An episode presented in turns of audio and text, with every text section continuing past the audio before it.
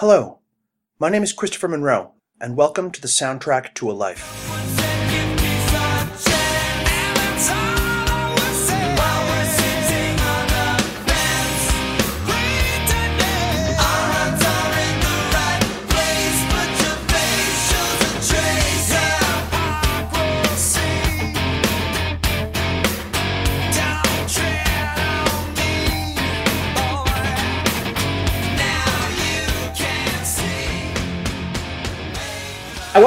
Soundtrack to a life. Chris, still here, still in his apartment, hoping to leave his apartment someday. With me once again is Naomi. Hey Naomi, how's it going? Pretty good, Chris. It's very exciting to uh, to see you once again. And uh, I like the nails, although you can't see this on the audio podcast. Oh yeah, The nails I've- look good. To those of you listening at home, I have bleached out parts of my hair, dyed it various colors, and painted my fingernails black as I fully regress to my most 21 year old club kid self uh, while locked away in quarantine, as I think we probably all have done a little bit. Oh, I've done some strange things. Oh, yeah? all right, what's the weirdest thing you've done while quarantined? I didn't shave my underarms for two months just to see what it would look like. That checks out. Yeah, but it's all back to normal now. Yeah? Yeah, and uh, now I know what it looks like, and it just looks like hair, and that's fine. I'm over it. So there was no like revelatory, yes, this is me, this is who I truly am type moment at the end. no, of it showed me that it's absolutely who I am not. I I, I was not a fan. Fair. Hmm. Yeah, my haircut is by my own hand. The dye job is by my own hand. I had very long hair at the start of this, but it caused me to keep touching my face when I went outside, and that was giving me panic attacks. Oh yeah. So that had to go. So it's shorter, but it's not super short. It's still got a nice little wave to it. No, that's cool that you had products at home to already like dye it. Oh, I got them while on a uh, drugstore run. Ah, nice. I got them while buying Chantix. It's not a good time to have a persistent cough, so I figured I would uh, quit smoking. Congratulations. How long now? About a month. And the Chantix is not making you sick at all? Did you get any nausea? Uh, I did not get any nausea. I've been on the drug several times. Uh, the dreams are fucked up, but Yeah. in a general sense, they don't do a lot of physical symptoms for me. Oh, you're lucky. That's good. I hope it's helping a lot. It really is. I was very surprised. And Naomi and I are here talking today about Extreme's 1992 album, Three Sides to Every Story. Yes. Naomi, tell, tell me about this piece of music. What is your relationship with these guys?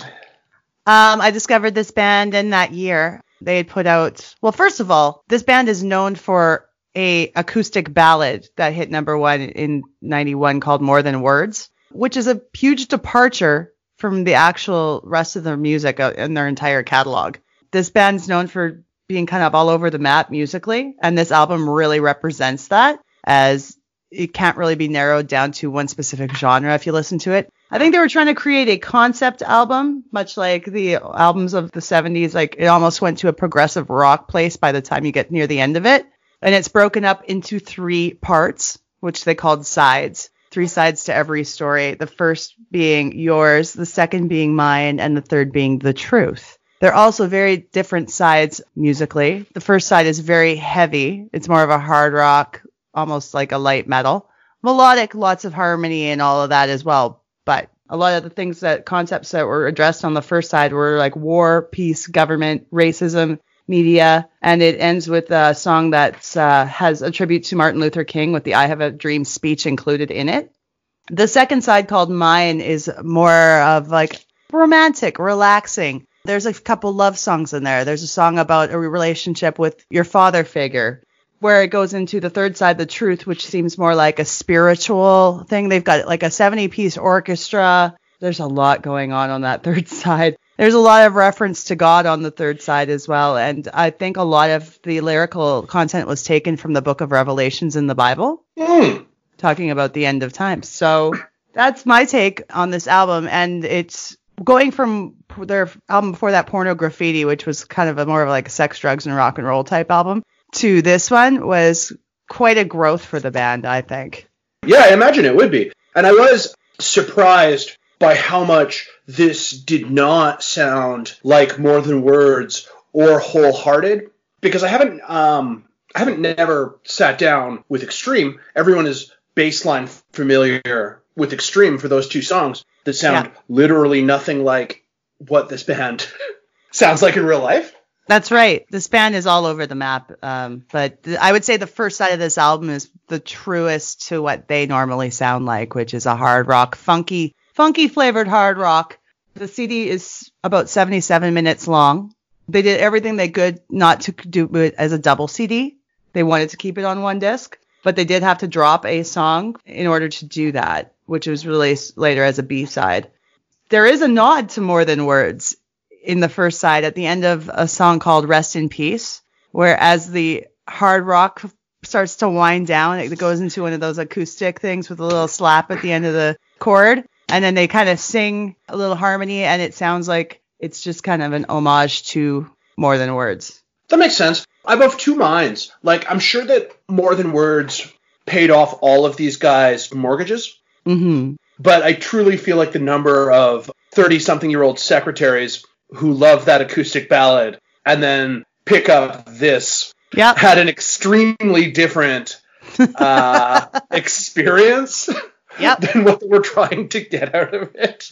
Absolutely. I think that's the number one struggle this band always had was okay, so they put out this sappy acoustic single, beautiful song, romantic, very appealing to the popular masses. Hits number one, does extremely well. Huh. And then they roll, now how do we introduce everyone to what else we do, to what we actually do? So the second single that they put out at that time was Wholehearted. Still an acoustic song, still kind of light, you know, Yeah. but then but then yeah nothing else they do is like that really like you can tell from the videos because late 80s early 90s ballad metal has such a well-defined visual aesthetic that these guys will also shred on guitars eventually if you're watching Wholehearted.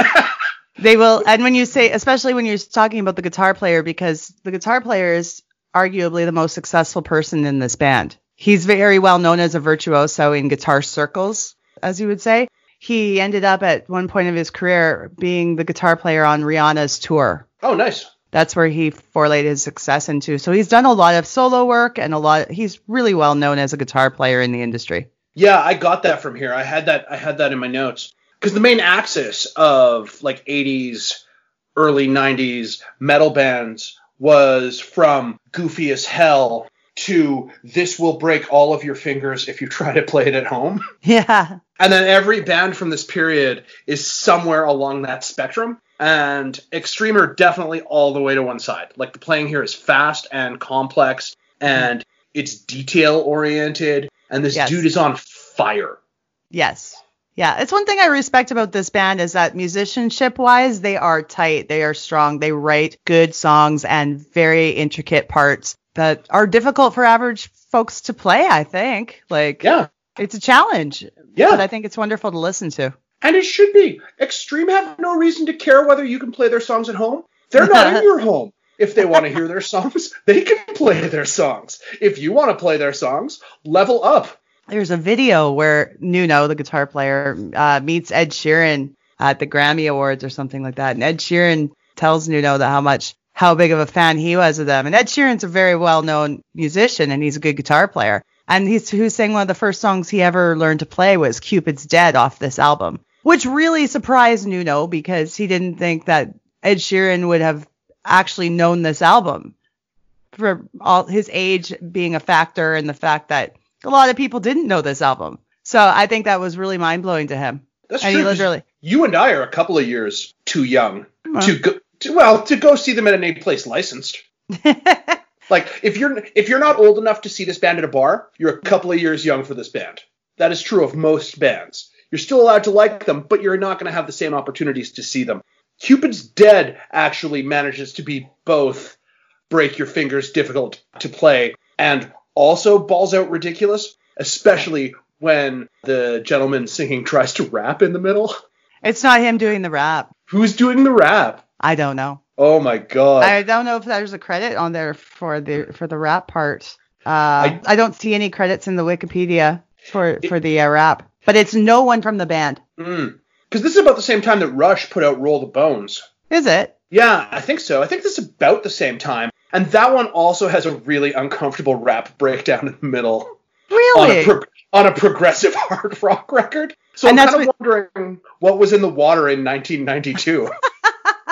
And it's interesting that you describe it as uncomfortable, like awkward. It, it just, it just, does it feel really out of place for you? it feels a little out of place for me. Like this is a band that has a certain level of experimentation to them, and that is part of what is good about them. Yes. But being experimental means sometimes your experiments will fail. Hey, you're right. But it's to the eye of the beholder. So I do think that, yeah, it could be an awkward thing for some to have a rap just out of nowhere in the middle of the tune. Yeah, I would. I, I would rather a band take weird big swings Mhm. that sometimes don't connect than a band that followed up more than words with 12 new versions of more than words. Thank you. You said it perfectly. I'm glad that they never compromised who they were because of what gave them a hit. They still said, as, as much as it was a struggle to know where to go from there, they stuck true to themselves. And that's a wonderful thing.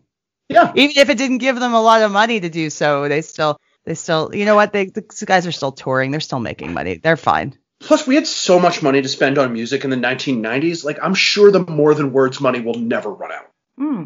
I doubt it. That is follow your muse wherever it might take you for the rest of your life and not have to worry about rent money right there. You can afford to be creative. You can be afford to do whatever kind of music you want after that. Yeah. Hit like that. Which is great because they are good at this. Like, for an acoustic ballad band, that was the only thing that I knew about them. This mm-hmm. is nimble and precise and still sounding weighty and muscular. And these guys are obviously terrific musicians who are really comfortable working together, and you can hear that in what they're making. Yes. And I'm glad that you got to see that perspective. I figured when I when I suggested this album that your impression would probably be somewhat surprised. I was very surprised. Yeah.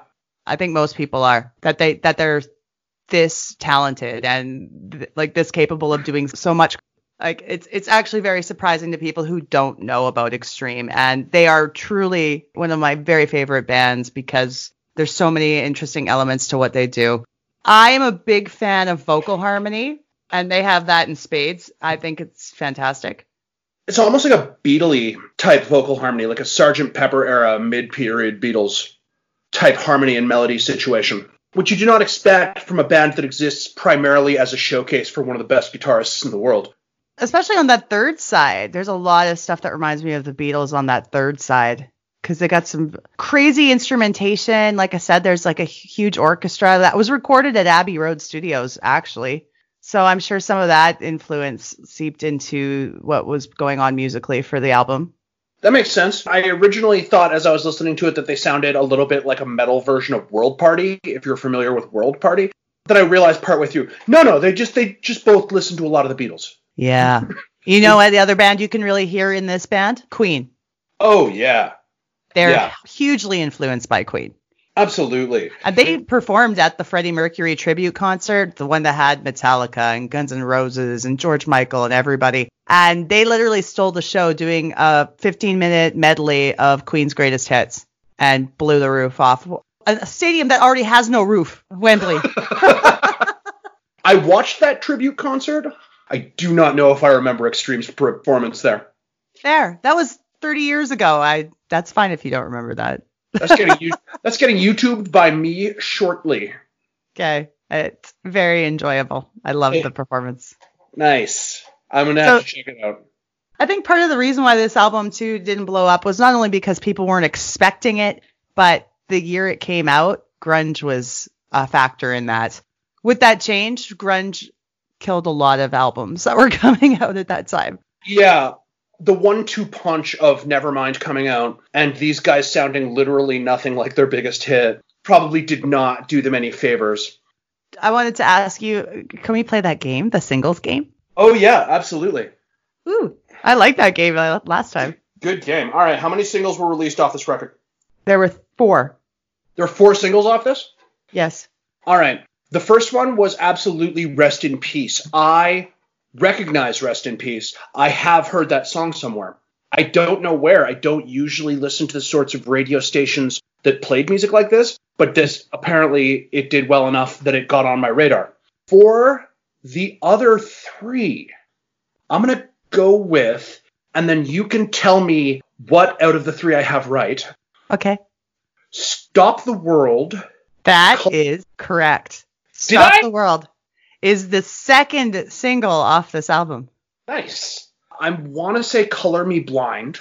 Color Me Blind does have that type of sound where it could be melodic enough and poppy enough almost in, in a way to get on radio, but it is not a single.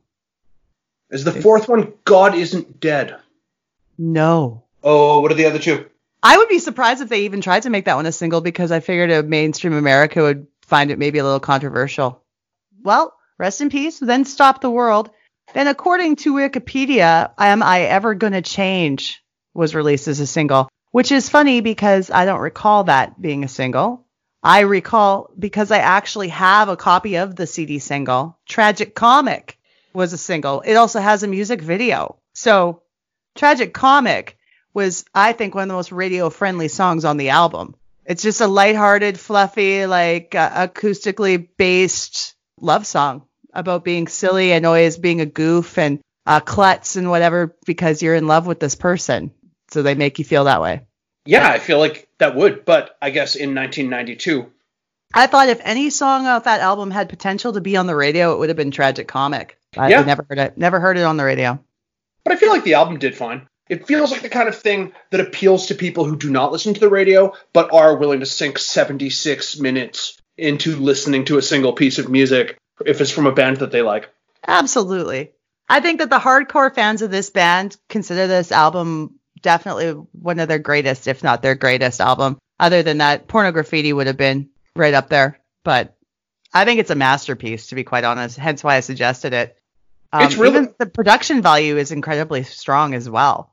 Yeah, it's got that like non-grunge 90s glossy sheen. Like you can absolutely tell that these guys are a hard rock act in the same vein as a Def Leppard type rather than in the same vein as like a Pixies or a Nirvana type.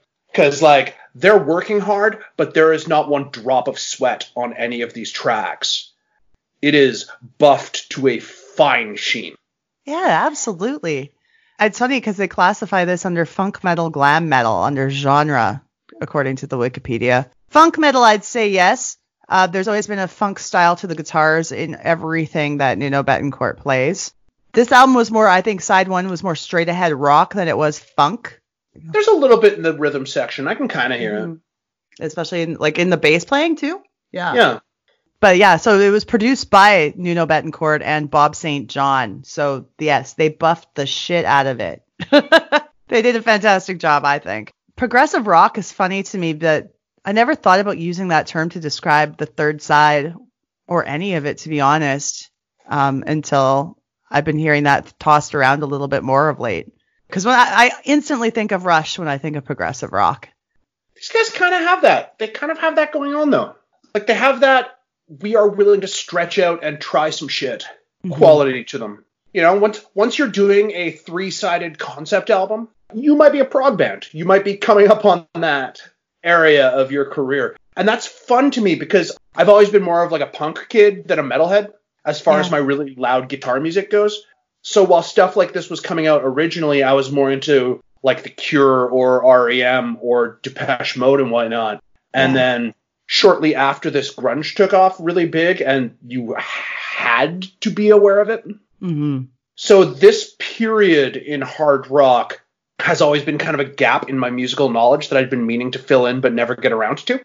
Oh, I'm glad that you uh, decided it was something you wanted to to listen to. And one thing I appreciate about you, especially doing a show like this, is how open you are to different concepts in music, different genres. Because some people can have like a, a musical snobbery where they're just like they instantly turn their nose up at a genre that doesn't interest them. But you don't have that when you say that, hey, I didn't listen to this then, but I want to check it out now.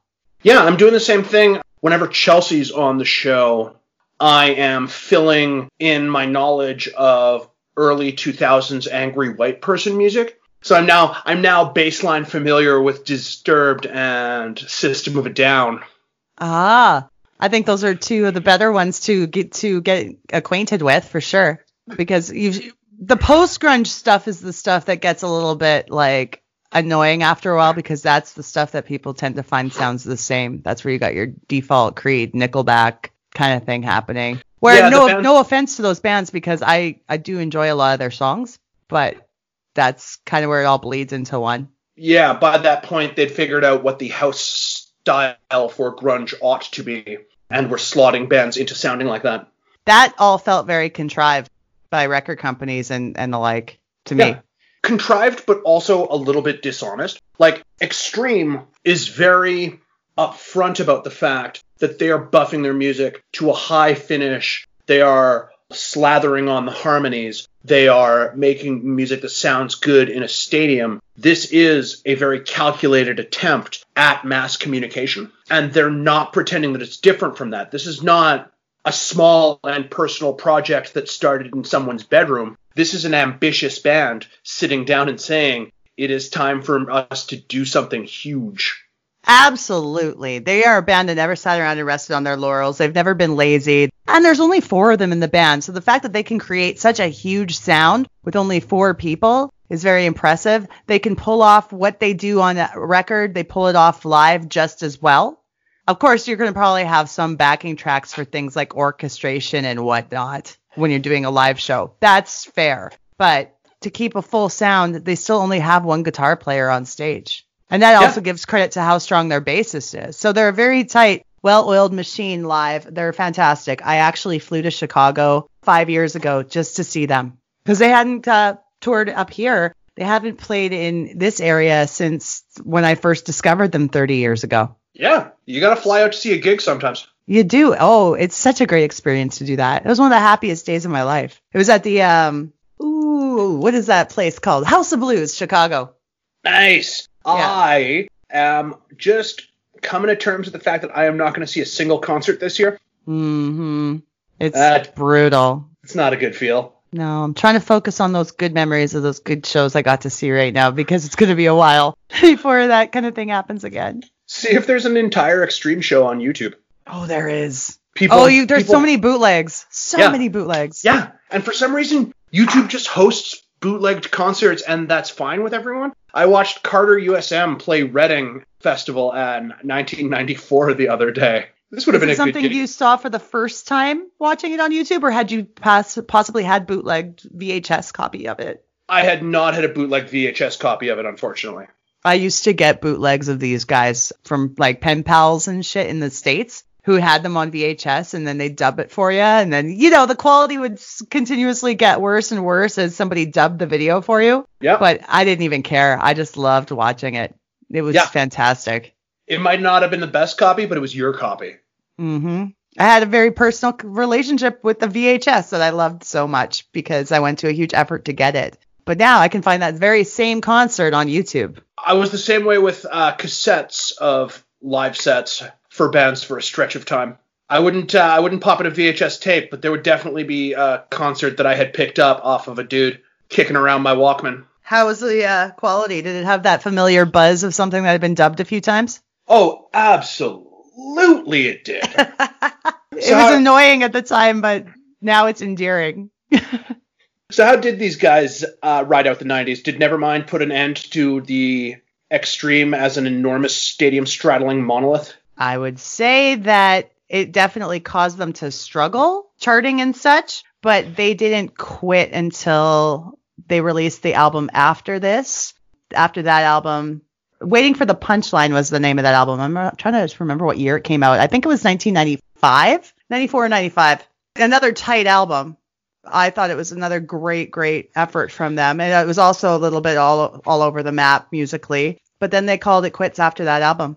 They reunited again in the 2000s. So that's when they put a new uh new album together. I think it was 2000 2008. And they're back together and they're still touring together and they're but I tell you it takes them a long time to put an album together because all the fans have been waiting for this new one that they keep saying, telling us it's almost done. Almost done you guys. So we're excited for it. As well, you should be, and you should just have a good attitude about waiting. I was talking with Mike about Tool the other day. Sometimes your favorite band just makes you wait. Yeah. And it's okay. I don't mind the wait. I don't mind the wait. It's it's something to get excited about for sure. Yeah, it's a it's going to be out when it's ready. And then you'll know that this is the version that they wanted to do. I would rather them be happy with the product they put out and wait a bit for it um, than having something that was rushed and thrown together and no good. Fact. And I appreciate that they uh, they continued to sound like themselves post Nevermind. Like there are two ways of reacting to grunge for 80s hard rock bands. You could Yeah. either attempt to put out your version of a grunge record, which is what Motley Crue did, and I will let you have your Uh. opinions on that record. I certainly have some pretty strong ones. I'll say already that I'm not a Mount, I'm not a Crue fan, so I don't really feel entitled to offer an opinion because I just don't like anything they do. So Fair enough. Or alternately, you go the Bon Jovi route and put out the exact same type of thing that you'd been doing this whole time and not care what anybody thinks about it. yeah, I, that's that's the Bon Jovi thing is they've always stayed Bon Jovi, but with slight changes. There were slight musical changes in there. A song like "It's My Life" that came out when it did in the year 2000 definitely sounded different than anything off "Slippery When Wet." It was modernized. It was being produced differently, but that song could have been on Slippery When Wet. "It's My Life," Sure. just That's a- different. That's a fist pumping anthem that you can Yeah. put on really loud in your Camaro as you tool around downtown. Because that's Well, yeah, I guess that's true. In my Bon Jovi fandom, I'm very much asserting the fact that I think they've had minor changes over the years, but they've stayed true to who they were too. yeah, it's evolution rather than revolution. And they were the ones who actually got out of the uh, through the grunge area um, time and out when a lot of the metal peers of the 80s were not able to do the same. Yep, they managed it. 1992 destroyed a lot of careers. But a lot of those bands, like maybe they weren't changing what they were doing either, and they still failed. Maybe there was just something about Bon Jovi that they still wanted to hear them. Crue seemed to survive that too. Crue were never an ongoing radio concern after this, though. Kickstart My Heart is just genetic memory now. You are kind of born knowing how Kickstart My Heart goes. Whereas any Motley Crue record post 1990 sounds good, but sounds a little bit like an excuse to go on tour. That's the thing though. Like these guys, doesn't matter who they are. If you've had more than two hits, you can tour for successfully for the rest of your life. If you had one hit, maybe two hits, you're golden. Yeah. But it's where you're going to play. That's the question. Are you going to fill out arenas or are you going to play at the casinos? Doesn't Yeah. matter, but you're still going to be able to play off two hits. yeah, Or- absolutely. People Yeah. would absolutely see a band based on one song that they know and it's on a day that they have off. I always want to know in those bands, for those bands that have that one hit, do they get sick of playing it?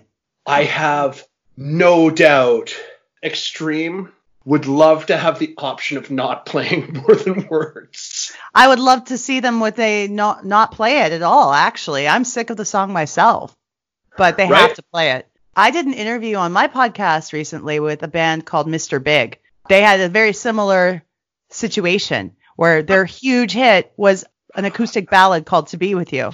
First thing Eric says to me, the singer, he says, and I'm going to tell you this right now, right off the bat. I am not sick of singing "To Be With You." I still love it. I'll sing it any day, anytime. I, I, not a problem. Good, that's a banger. And after that, we had a two and a half hour conversation about other stuff. To Be With You is a great song to bang out at karaoke while several drinks in.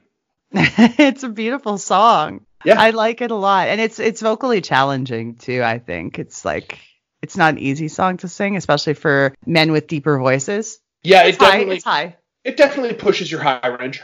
It's not as bad as like a Journey or a Def Leppard, but it takes a couple of steps run up to uh, get to there. Yeah. More Than Words is less of a karaoke type track. Uh, I wonder why that is. I do hear it performed at karaoke, not a lot.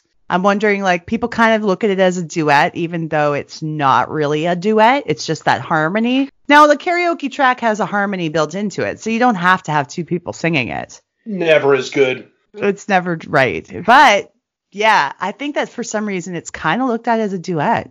Maybe, maybe. It feels like a guy with kind of long hair at a party with an acoustic guitar track, but it doesn't manage to be that all the way because of the break your fingers quality of extreme guitar work. Yeah.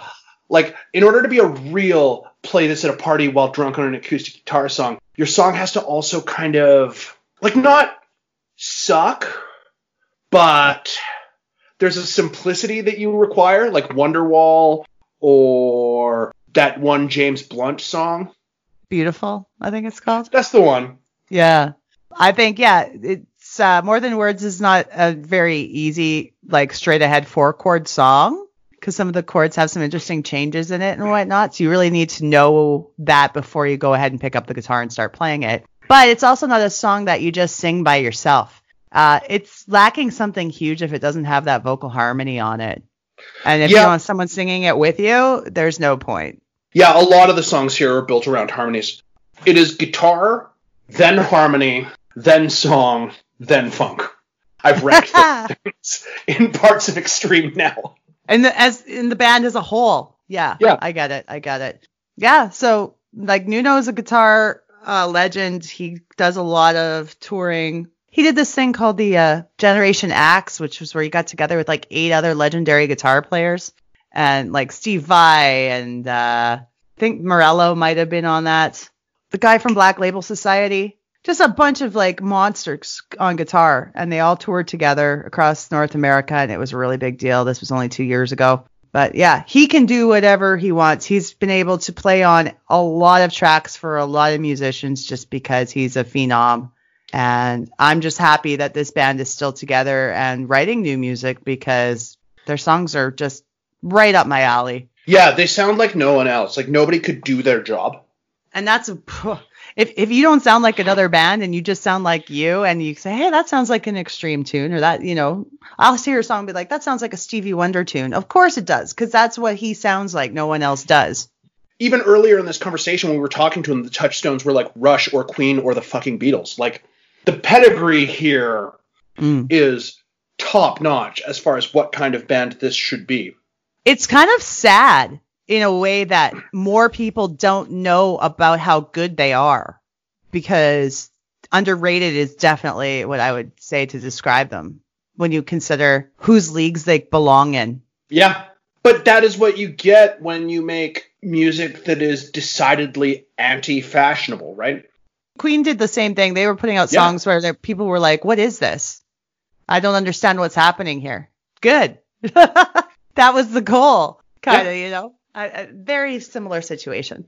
Yeah, absolutely. It was a bloody mindedness about their muse being followed rather than worrying whether it connected with any kind of an audience, which is great and I respect it. But if you then don't connect with an audience, that's kind of on you. That's where it goes sideways sometimes. Yep. Yeah. Like, I appreciate this piece of music a lot more than I would have appreciated 12 more of More Than Words. But Aren't you glad I didn't make you listen to a Bon Jovi record? I bet that's what you expected. first of all, Bon Jovi are good, actually. yeah. They are. But people don't know that. bon, bon Jovi are in the donut hole of this podcast, where they will never, ever, ever be spoken about on this podcast Okay. because no individual Bon Jovi album is so important to me that I would have to enforce somebody else to listen to it and then come on and talk to me about it for an hour. Yes. But also, no guest will ever be able to suggest one for me because I have heard them all. Uh huh. Like, Even even I'm- these days. I don't know that I've heard these days. I've heard the major canon ones. Yes. These days it's their greatest album and it's also the one that nobody gives a shit about. That's the way I feel about that one. But I already have a whole episode on my show dedicated to that album. So that's Nice. great. That's it, it got- it got some attention. I'm happy. There comes a time you gotta just sit people down and go, no, goddamn it, your taste in music is wrong and you should be listening to Extreme. I need to be more forceful with people and say, "No, this is music." Yeah. Now, but then I hate when people do that to me. So I, I need you to listen to this. It's a hard rock album that sounds like the opposite of what a hard rock album from 1992 is supposed to. Also, it's 76 minutes long because it is the 90s, and we just found out that you could put 90 minutes worth of music on a CD, and nobody had stopped to ask if we should. so we just did it. Yeah, this didn't suffer from that too badly compared to some other 90s records. Blood Sugar Sex Magik by Red Hot Chili Peppers, for example, could have been kept to a tight 45. That, I've never listened to it. I've No? only heard the singles. Yeah. that that checks out. The singles are there. Which is funny because I'm not a fan of the Chili Peppers, but I'm a fan of this band, even though they have a similar funkiness to them, right? They're- But I, I, I, I'm not a Chili Peppers fan. I remember having been a Chili Peppers fan. I don't remember why. Wow. What it was to appeal to you in the first place.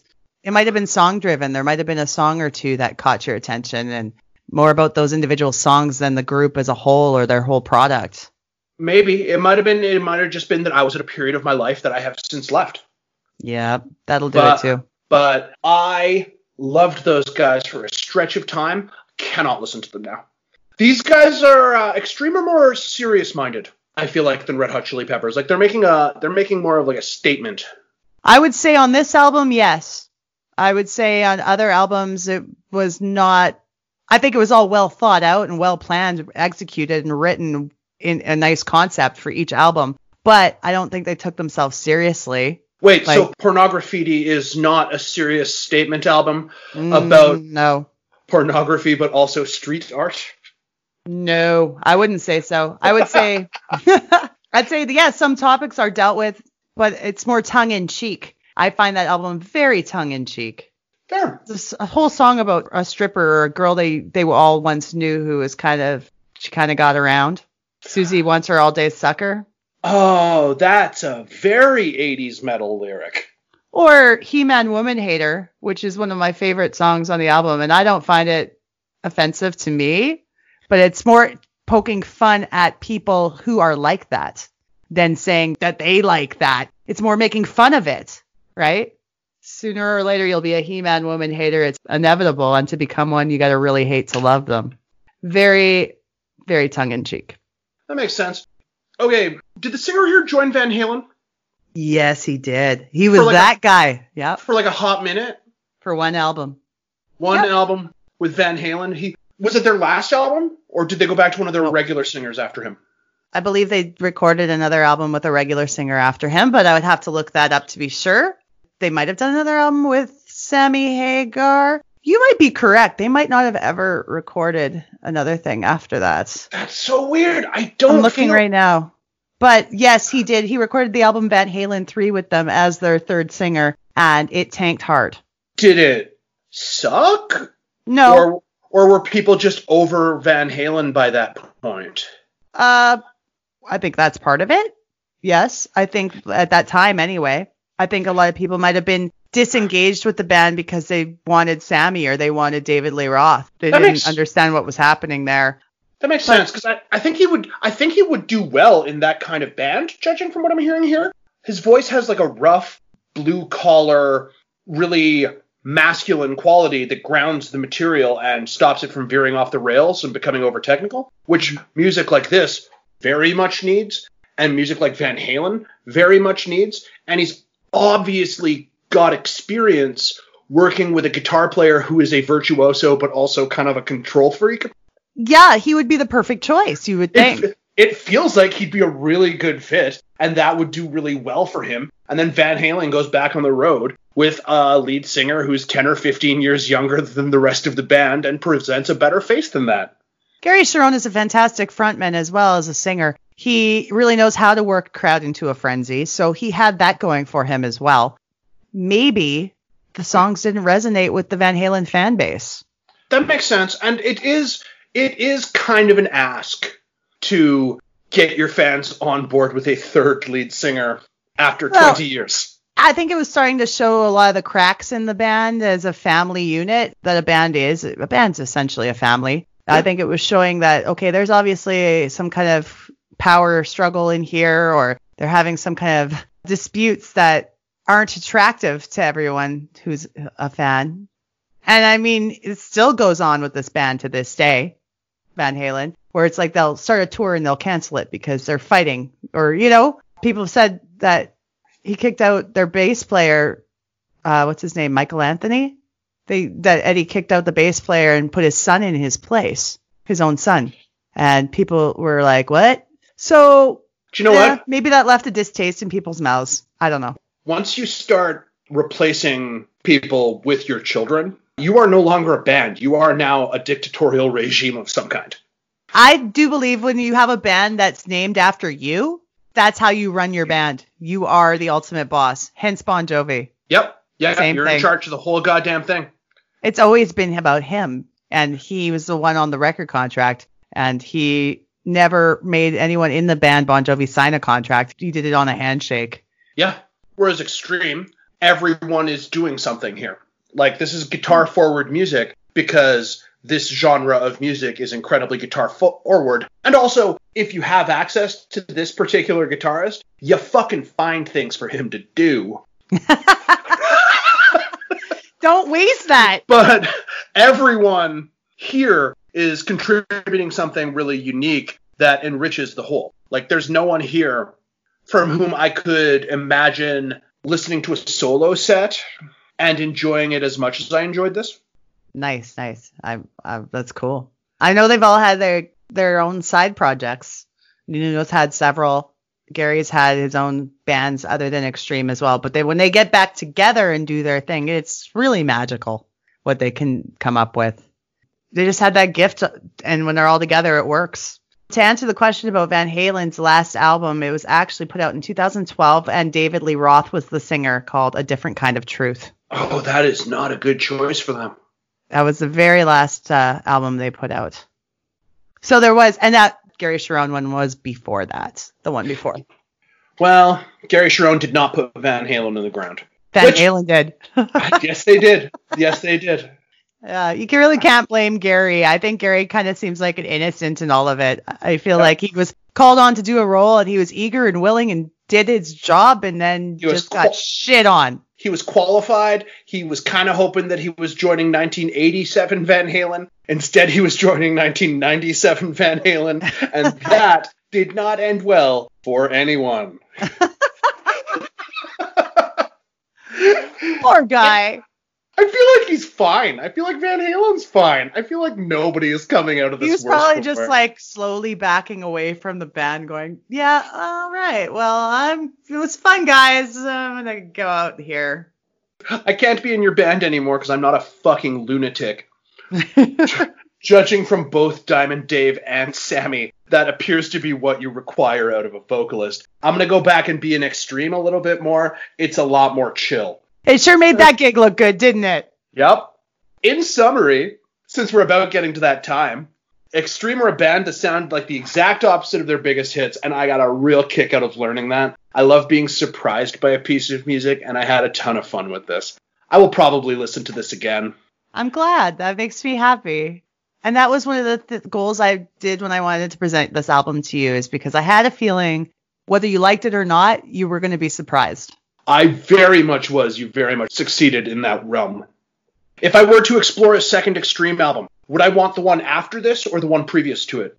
Well, if you want something fun, like I said, tongue in cheek, lighthearted, it's still really groovy, lots of cool funk and guitars, I would go with Extreme 2, Pornograffitti, the album before it. Something a little more introspective and dark, per se, go with uh, the one after it, and that would be Waiting for the Punchline. All right, mental note. I may check one or both out. And I am tempted to end the episode on the rap part of Cupid's Dead, but I don't feel like that would be treating this record fairly. So instead, I'm going to end it on Stop the World because Beautiful. that tune really showcases why they're good.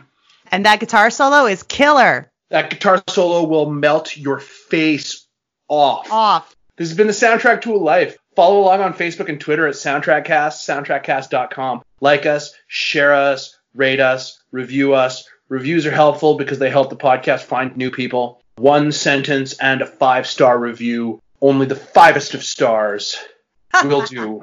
Naomi, do you want to plug some stuff? Yeah, uh, well, Dope Nostalgia. That is my 90s centered podcast. We talk about and with some of the obscure artists of the time and some of that were actually very popular. Uh, we get to do interviews with them. We get to talk about them and we share some old school commercials, talk about some of the fashion, and we have a great time. So that's Dope Nostalgia, where all of your great podcasts are served. You can find it. Delightful. And we are taking off. Coming up next, Stop the World by a little band called Extreme. We're going to be back in two weeks' time with someone different. I want to say also a funk hybrid record from the 90s, but one that could not sound less like this one. So look forward to that. Have a great night.